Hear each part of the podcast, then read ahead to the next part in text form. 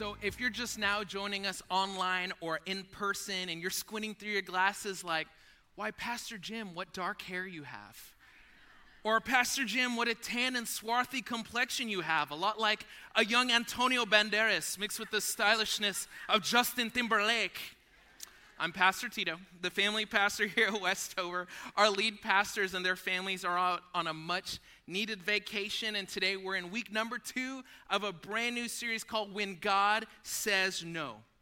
Where our goal is just to give you an opportunity to take an honest look at your life, the missed opportunities, the some days, the not yets, the ones that got away, and ask yourself, if you feel like all you're hearing are a bunch of no's from God, could it be that maybe God is trying to tell you something? And here's the bright side there's a good chance that if God is saying no in one area, it's because he has a different and better yes in another. And last week, Pastor walked us through Romans chapter 8, verses 1 through 4. And here's Paul He's one of the biggest names in all of Christianity apart from Jesus himself. He's the author of the majority of the Christian scriptures. He's a man who was once anti all things Jesus and pro all things Jewish law, but he had in a life altering encounter with that same Jesus of whom he had tried to eradicate his teachings and try to eradicate his followers. And that encounter changed everything about everything for Paul. So here he is writing roughly 25 years after Jesus' death and resurrection to several groups of Greeks, Romans, and Jews that had converted to Christianity and were living and meeting in house churches located throughout Rome. And Paul begins to describe this very familiar tension that we all understand far too well as followers of God. Paraphrased, we're weak, we're fleshly, we're constantly being pulled, like in this terrible game of tug of war, our self indulgent, sinful nature versus our selfless new nature. Our dark, sinful desires versus our desires to please God. Our sinful thoughts, ideas, and actions versus our spirit renewed minds and spirit led reactions. And there's this band called AJR. And they nail this whole idea so well in their song Weak. I want you to listen to these song lyrics.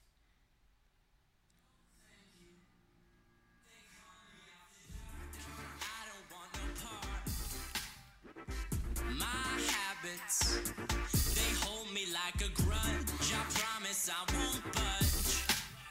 One sip, bad for me. One hit, bad for me. One kiss, bad for me. But I give in so easily. And no thank you is how it should have gone. I should stay strong. But I'm weak. I don't know about you, but those are some of the truest words that I have ever heard. And this is basically what the last several chapters in Romans are all about the sinister grip of sin, the virus that is sin, perverting everything it touches, distorting things that were once good, and rotting them until they're unrecognizable. I mean, think of it of every terrible thing that has ever happened in your life.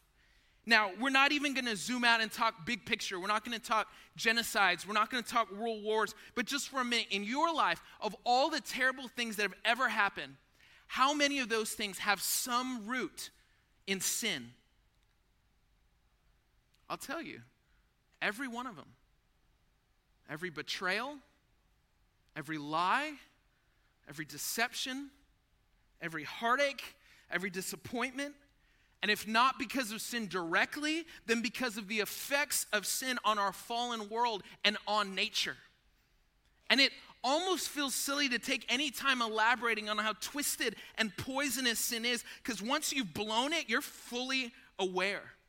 Your guilt is screaming so loudly in your own head that you can hardly hear anything or anyone else. And when you've gone too far, no one needs to tell you. I mean, you're ashamed to even look at yourself in the mirror because somehow a glance at your eyes, your lips, your face, it just serves as a reminder that you were created in the image of a perfect and holy God and you weren't created for this. Let me say it this way God has a different plan. I mean, he's got to, right?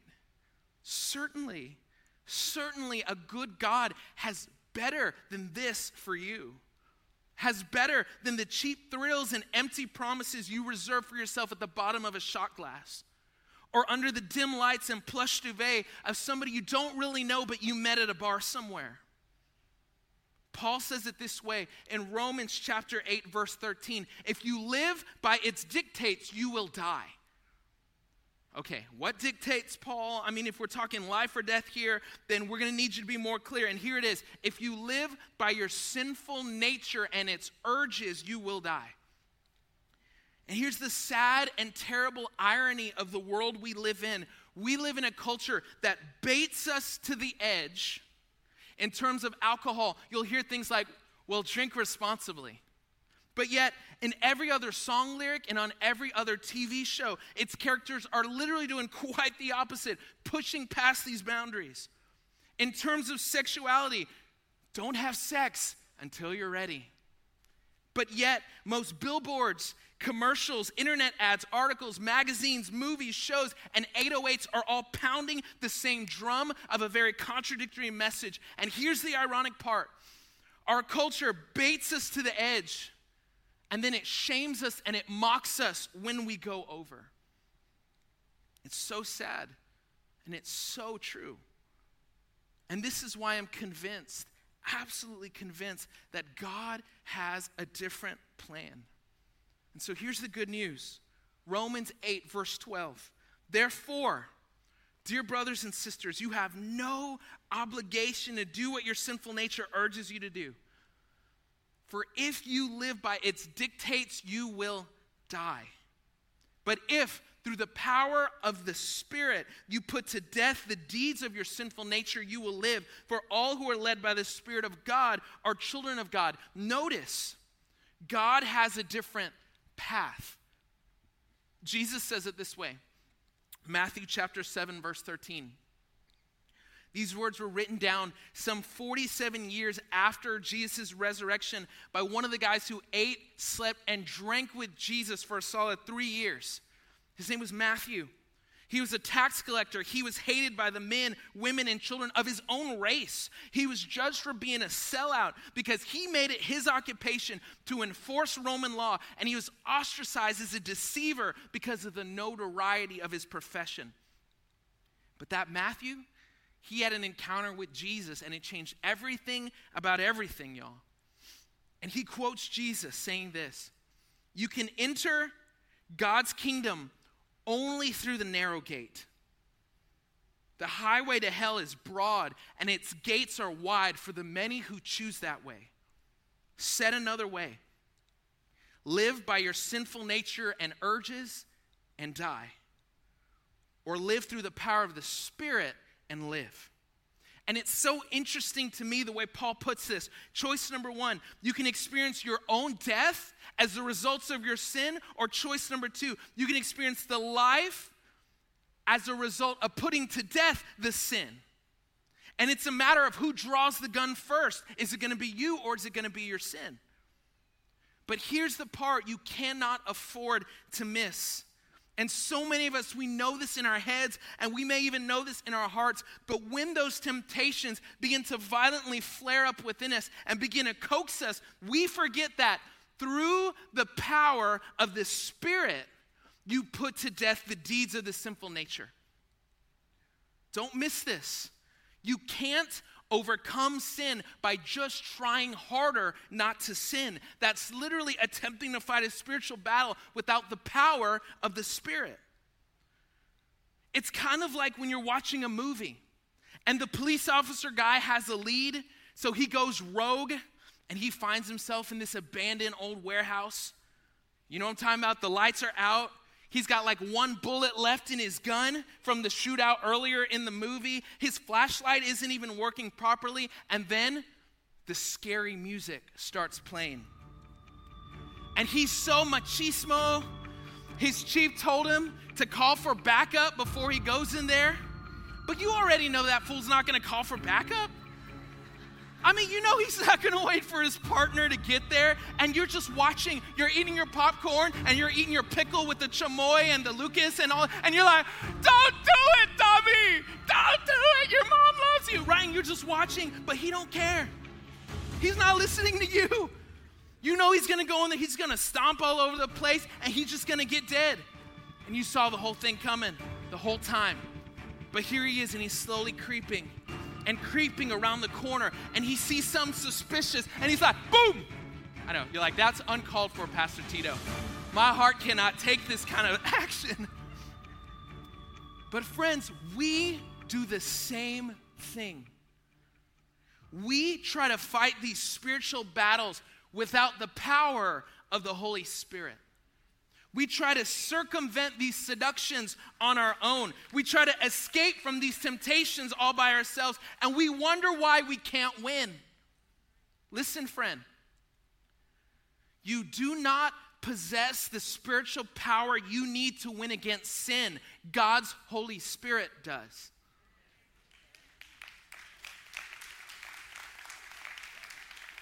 And some would say, but Pastor, I can do all things through Christ. There it is.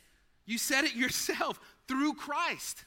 The emphasis of Paul's words in Philippians 14 were never just meant to be I can.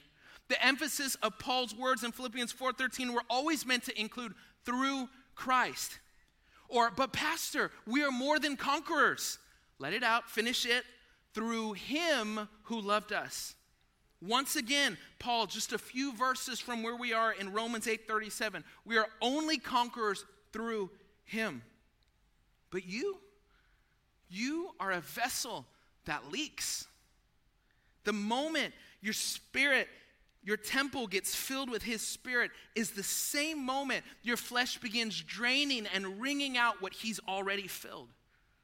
You cannot somehow be filled with the power you need to overcome your sin, divorced from and independently of God's Spirit. And the metaphor that Jesus used to this point was that we should all stay connected to the vine, John chapter 15. John wrote this down, one of Jesus' closest friends. He finished his book about Jesus Today we call it the book of John. It's a very creative title. About half a century after Jesus said it, 52 to 72 years later, and he recorded Jesus saying this. And I need a little drum roll on this one. If you can give me a little drum roll. Here's, here's what Jesus said He said, Apart from me, you can do, drum roll, drum roll, nothing. There it is. There it is. Big finish. Apart from Jesus, you can do nothing. Jesus' words, not mine. I mean, I'm sure you're a strong, independent Hispanic woman. I bet you can hold your own. I bet you got a chancla to prove it. But listen, the most powerful person in all the universe is the one making these claims.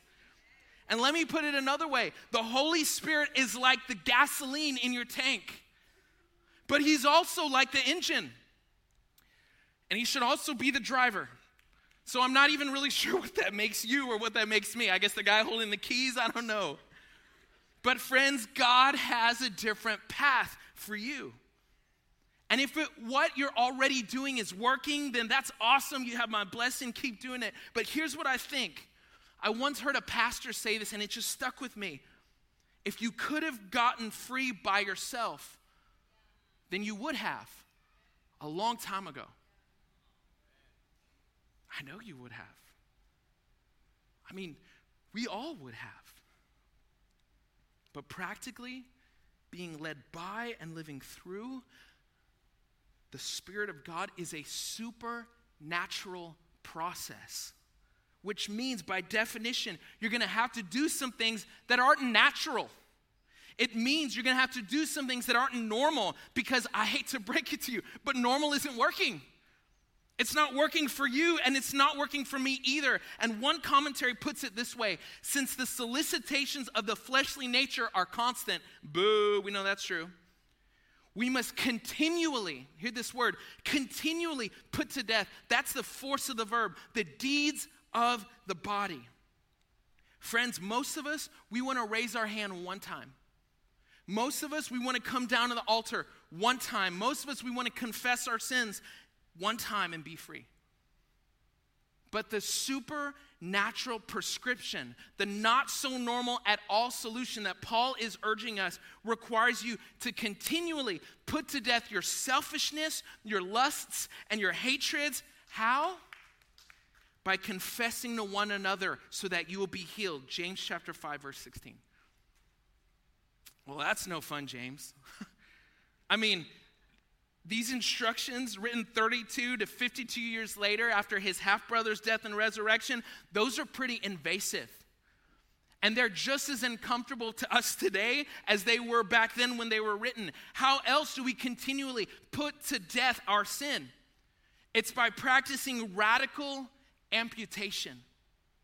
Jesus said it this way Matthew 18, verse 7. And if your eye causes you to sin, get ready. This is kind of the rated R part. If you have a kid, like cover their ears right now if they're with you.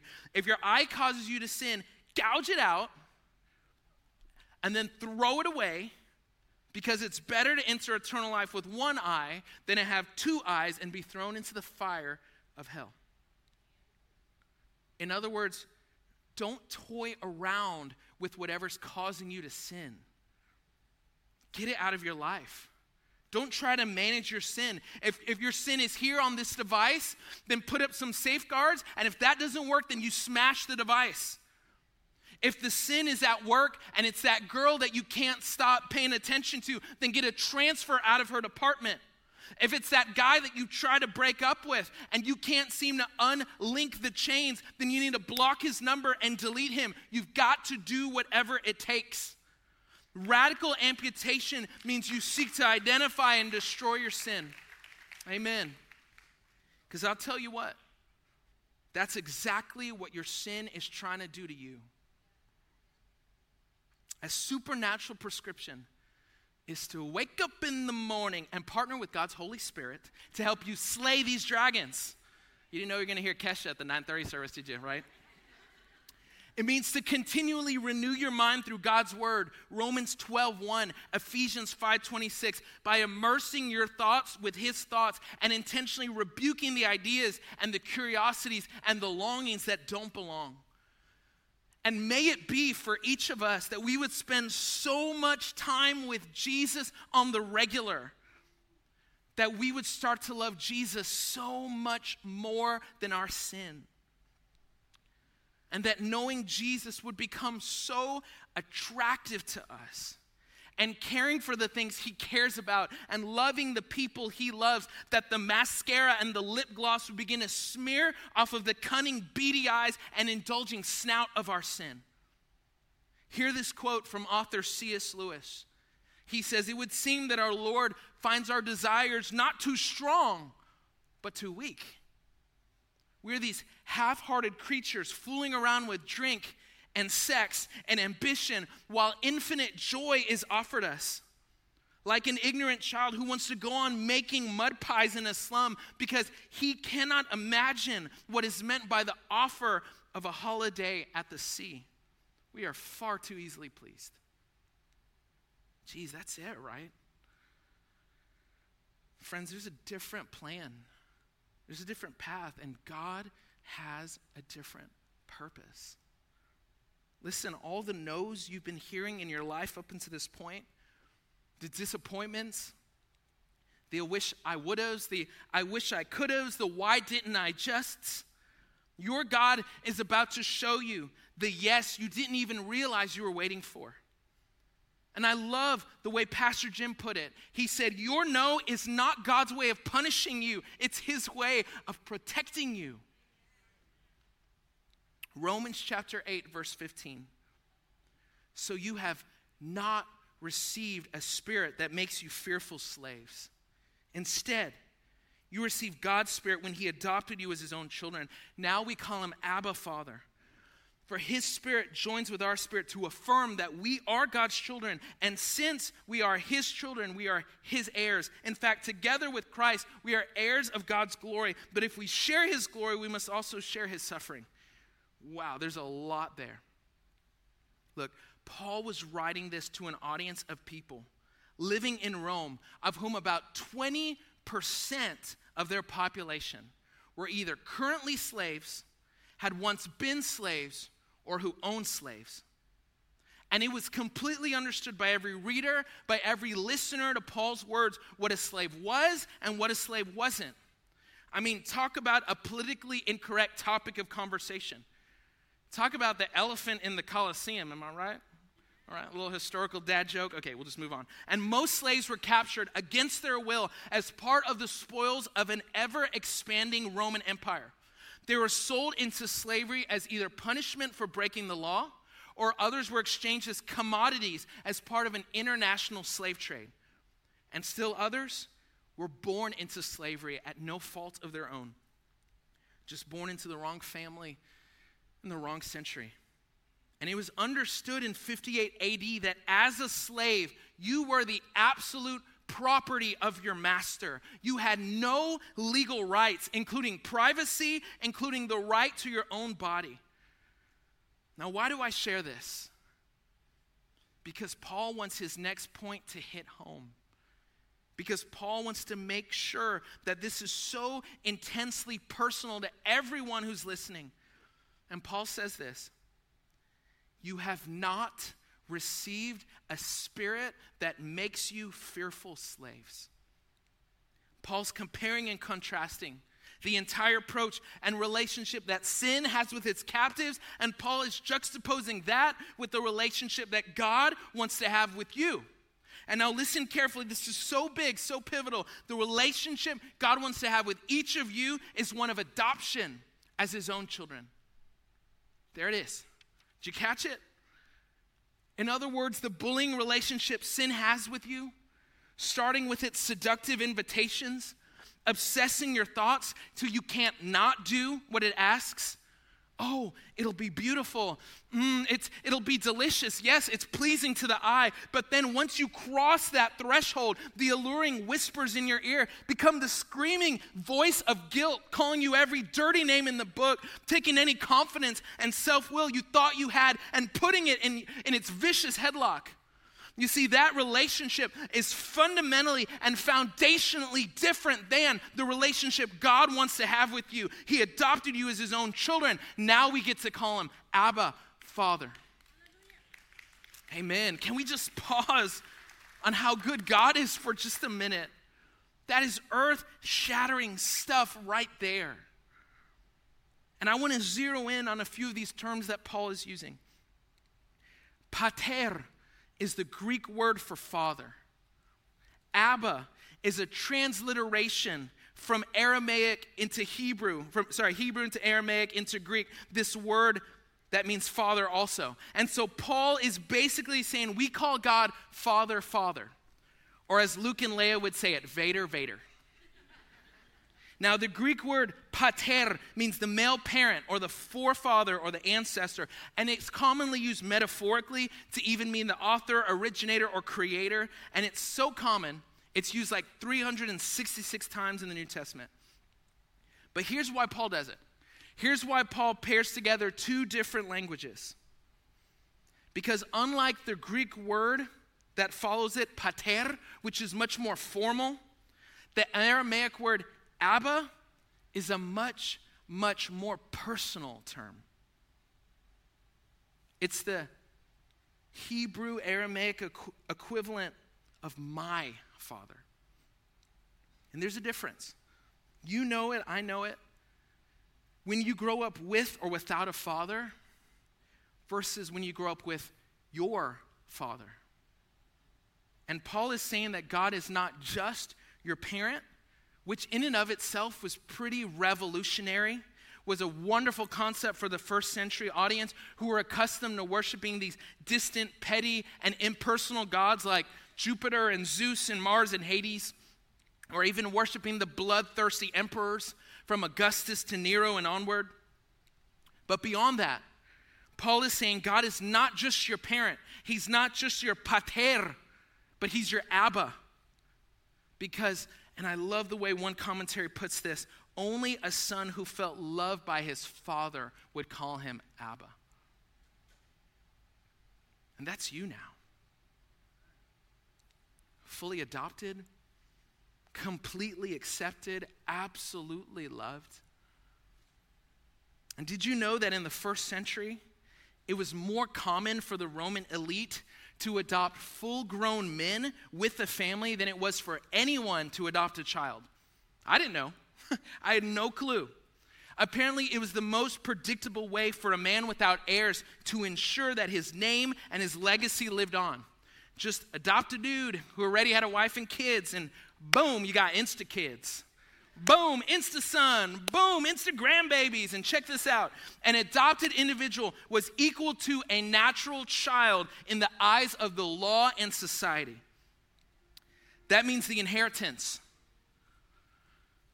that means the family name, the status, the recognition, the pride, the legacy, all of it belonged 100% to the brand new son and the brand new family that was adopted.